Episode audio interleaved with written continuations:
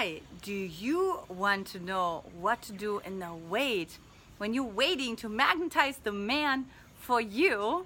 Hi, I'm Antia Boyd, creator of the Magnetize the Man method, and today I'm going to tell you a little bit of a story on what you can do in the wait. You see, most of us, most of you don't know what I actually did before I met Brody.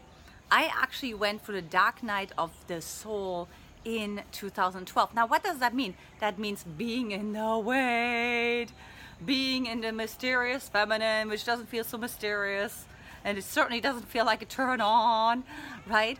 And what ended up happening is I was like, okay, well, I don't know what's left, what's right, what's up, what's down, because who I perceive myself to be, who I perceive reality to be, is obviously not working because I should be with my man and I'm not, right?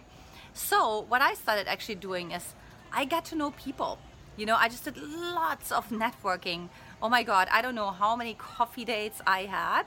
Not with men, like particularly with everyone, you know, with everyone, all, kinds of industries, uh, all kinds of, um, you know, um, demographics, you know. So I just really learned about people, you know, how they tick and why they are where they are and what they're passionate about and and then in the process i started connecting them to each other right where it's like oh susie has something in common with joe and oh brian has you know something in common with klaus or whatever you know what i mean so i started doing that i was like wow this is really interesting and so after a while i got really known for connecting people to each other, right? But don't forget, it all came from a place of like nothingness, right? Like from the void where I didn't know what I was doing, right? And then also, by the way, in that year, I also took workshops, seminars I've never taken before in my life, right? I went on, went on shamanic journeys and I did very unique, uh, unique engagement and activities that I normally don't do. And I will tell you that I met the most amazing people that are still my closest friends today, seven years later, right? And who have really, really helped me on my journey, right, to not only attract the right man for me, but also to hold that relationship, right? Because we've been married now for almost five years, and it's not always easy. That's what Brody would tell you, and you know, it's not always easy. but anyways, um, so think about it. What can you do while you wait, right? And then I started to speak. You know, people invited me to speak. I started speaking on my research at UC Berkeley and I didn't know what that had to do with anything, but I just I just started speaking. You know what I mean? And now I've spoken on over a hundred stages, Harvard, Google, on how to attract the right man for you, how to step into your power, masculine, feminine dynamics, power coupleship and entrepreneurship, right? But it all started there.